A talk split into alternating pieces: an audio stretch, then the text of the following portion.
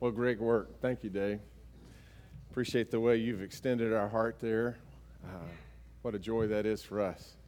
Uh, 19 years of, uh, of going there and building on what God's doing year to year. I hope you'll consider being a part of it, uh, perhaps this June, going down with Dave and um, pitching in in that great work that's going on there.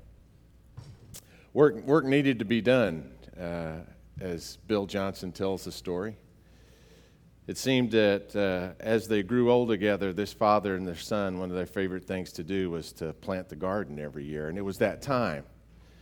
But, but the father was not going to be able to do it because his son Vinny was now in prison.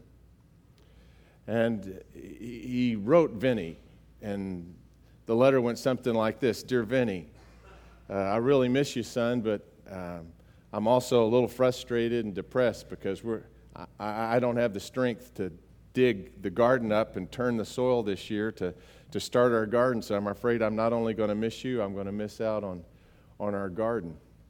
And a week or so later, there came back a letter from Vinny that simply said, Dear Dad, please don't dig out in the garden this year. That's where all the bodies are hidden.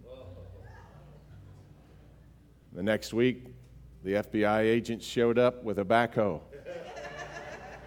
They dug up the whole backyard from one side to the other, didn't find one single body. A week after that, the father got another letter Dear Dad, I was depressed that I couldn't be there this year, but in my absence, that's the best I could do.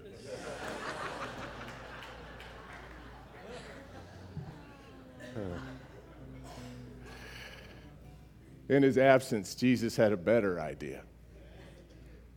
I'll send my Holy Spirit to be among you. He won't just be with you, He'll be within you.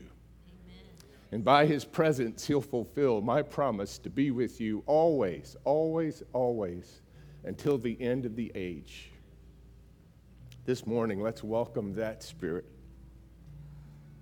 to do nothing less than the very work of Jesus in our hearts. There may be fallow ground within us that needs to be turned over, that needs to be readied for a new season of walking with Him. If that's true for you, would you bring that to Him this morning and let Him do His work in you? Whatever work that is, whatever you would reach out for Jesus for this morning, Jesus would tell you, I'm already here.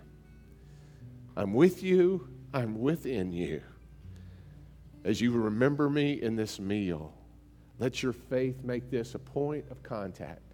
As if I were touching you myself this morning. Come to me.